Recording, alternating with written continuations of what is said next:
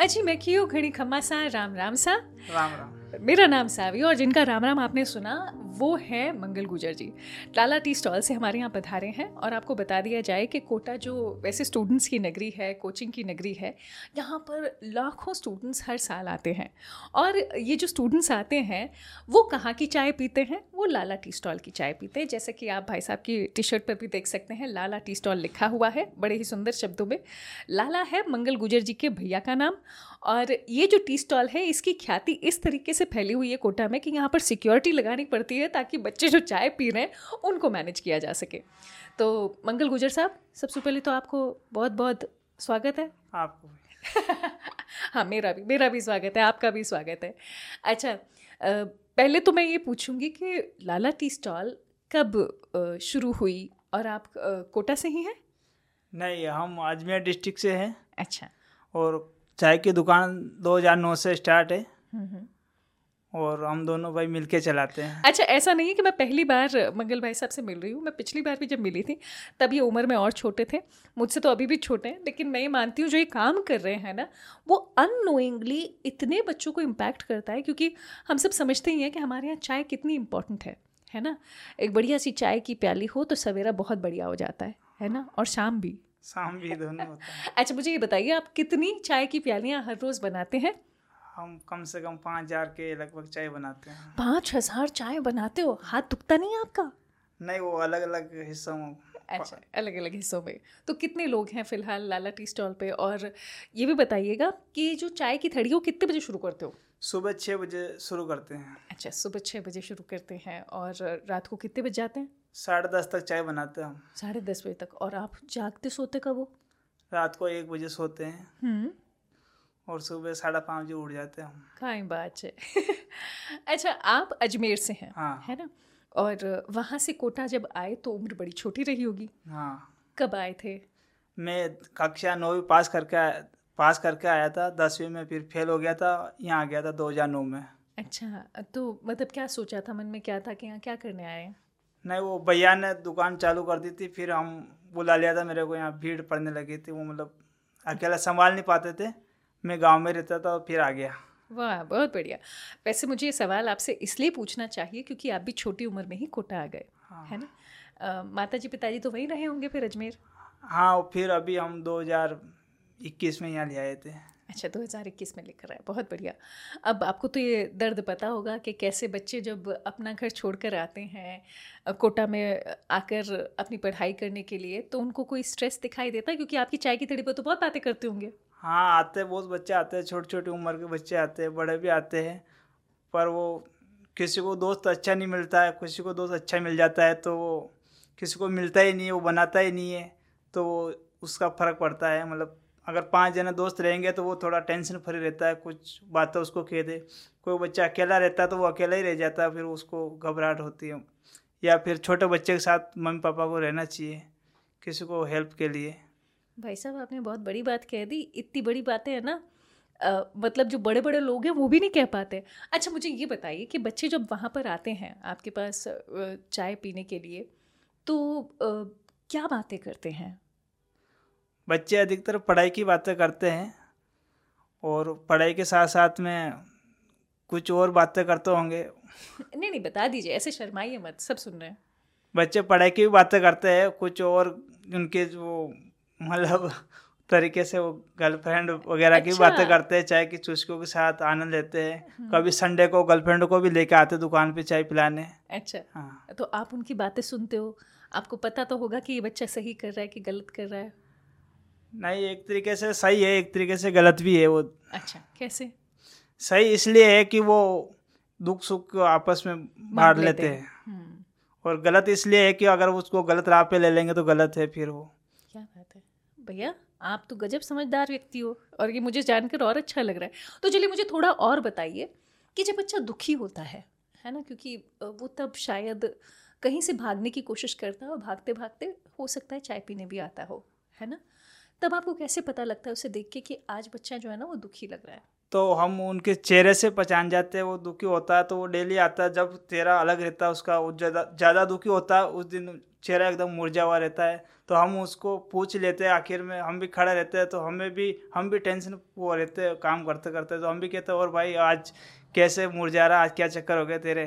तो फिर वो थोड़ा हंसेगा फिर बात करेगा दो मिनट उससे ज़्यादा हम भी बात नहीं कर पाते हम भी थोड़ा बिज़ी रहते हैं। अच्छा ये तो मैं समझ रही हूँ लेकिन आपका वो उस वक्त पूछना भी बड़ा इम्पोर्टेंट हो जाता है। अच्छा किस समय आपको लगता है कि बच्चा ज़्यादा दुखी दिखाई देता है?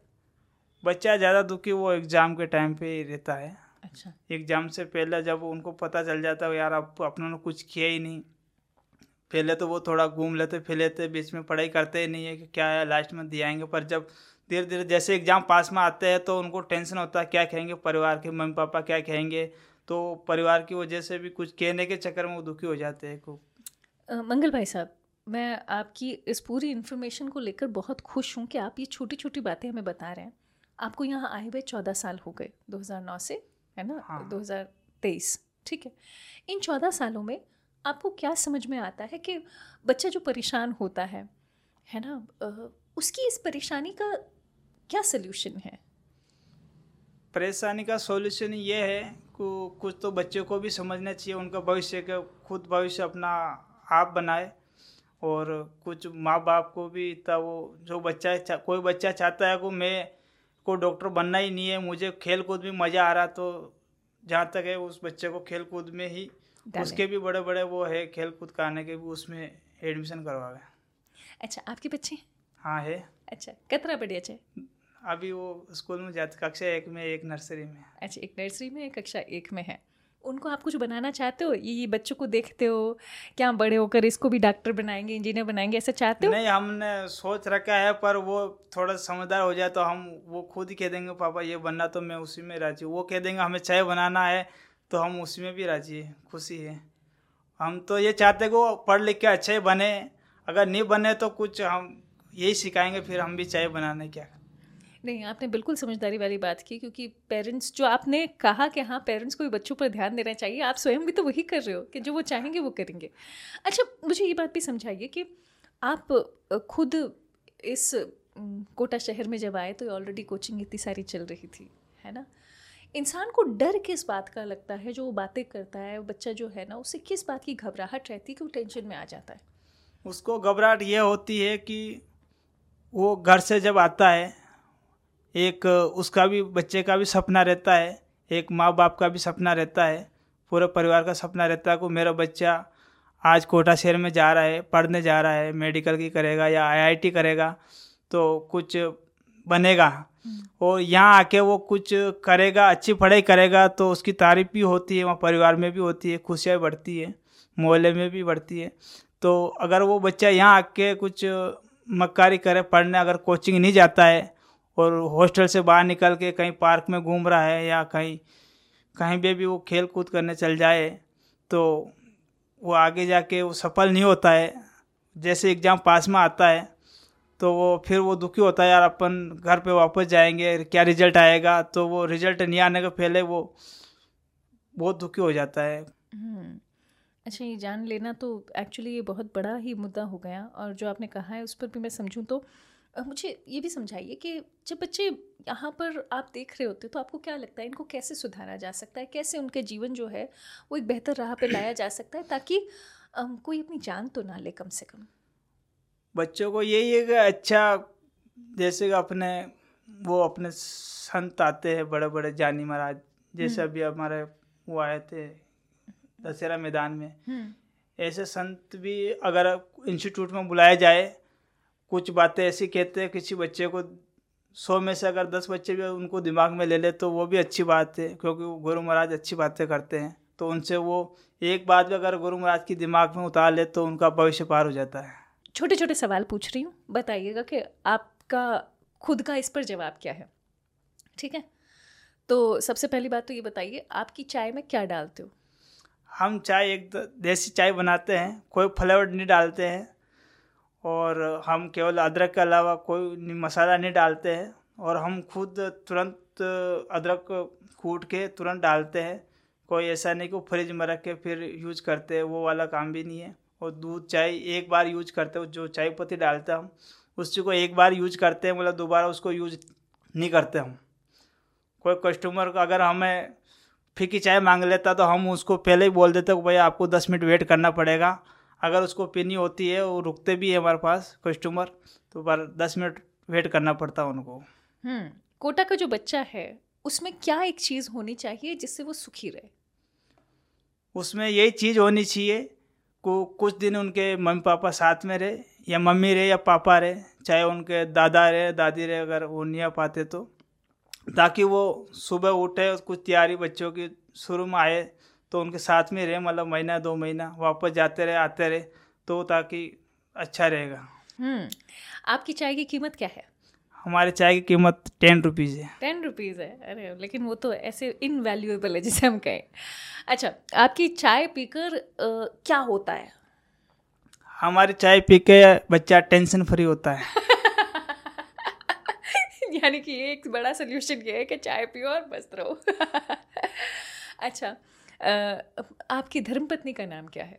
मेरी धर्म पत्नी का नाम गोपाली है। अच्छा गोपाली जी अगर मतलब आपके सामने हो तो आप उनसे क्या कहना चाहेंगे? मैं उनको यही कहना चाहूँगा कि बच्चों को अच्छी शिक्षा दे ताकि हम तो काम पे रहते हैं वो माई ज़्यादा शिक्षा देती है। और आज भी हकीकत यही है कि मैं मेरे बच्चे को कोचिंग जाते हो मतलब स्कूल जाता है उस टाइम पे नहीं देखता हूँ और आते वक्त भी नहीं देखता हूँ। आपके मन में कहीं अगर ये एक इच्छा हो कि मैं ये बनना चाहता हूँ अगर मैं चाय नहीं बना रहा होता तो क्या होता? तो फिर वो क्या होगा? अगर मैं चाय नहीं बना रहा होता तो मैं आज वो पशुपालन का काम हमारा खानदानी वही कर रहा होता। अच्छा। फाइनली अगर आप इंजीनियर होते तो या फिर डॉक्टर होते तो? तो मैं समाज सेवा करता अच्छा काम करता। मैं बहुत ज़्यादा खुश हूँ मंगल गुजर जी की इस संवाद से। मेरे ख्याल से मैंने जो भी बातें पूछी हैं भाई साहब ने चौदह साल में सब जान लिया है। भले ही मैं कहूँ कि चाय बनाकर शहर की जो अच्छी अच्छी बातें हैं वो सामने ला रहे हैं पर आपकी जो थॉट प्रोसेस है वो इतनी सिंप्लीफाइड और इतनी क्लियर है कि ऊपर वाला इस थॉट प्रोसेस को बढ़ाए और आपकी चाय पीने के लिए और ज़्यादा बालक बालिकाएँ आए। अच्छा मैंने ये तो पूछा ही नहीं कि बालक बालिकाओं में से कौन ज़्यादा आता है? बच्चे ज़्यादा आते हैं बालक अच्छा। ज़्यादा आते हैं। अच्छा और बालिकाएँ? कितनी आती है पर भी कम आती है मतलब बीस परसेंट आती है एट्टी परसेंट बच्चे आते हैं। चलिए जी बहुत शुक्रिया। आने के लिए वैसे मैं माफ़ी भी चाहती हूँ क्योंकि मैंने आपको यहाँ बुलाने के लिए कई फ़ोन लगाए और मैंने आपसे कहा कि नहीं भाई भाई साहब आ जाइए आ जाइए आ जाइए आप किसी को और वहाँ पर लगा कर आए तो मैं माफ़ी चाहती हूँ। लेकिन पधारने के लिए बहुत बहुत धन्यवाद। धन्यवाद बहुत शुक्रिया। Thank you thank you so that was Mangal Gujar ji from Lala tea stall और आप शायद सोचकर ये हैरान होते होंगे कि भला इन्हें बुलाने की क्या ज़रूरत थी। देखिए, सच्चाई ये है कि हर दिन वो पाँच हज़ार चाय बनाते हैं और पाँच हज़ार बच्चों से रूबरू होते हैं। तो डेफिनेटली ही नोज़ कि उनके मन में क्या चल रहा होगा। जो उनकी बातें हैं, आप सुनकर आराम से पता लगा सकते हैं कि कितनी सुंदरता से उन्होंने कहा कि हाँ बच्चे को यहाँ पर पढ़ाई करनी चाहिए। और खुद भी बतिया लेते हैं उनसे जो थोड़ी टेंशन में रहते हैं तो इससे बड़ा सोल्यूशन वो और क्या देंगे। बहुत शुक्रिया एक बार फिर से। Take care thank you bye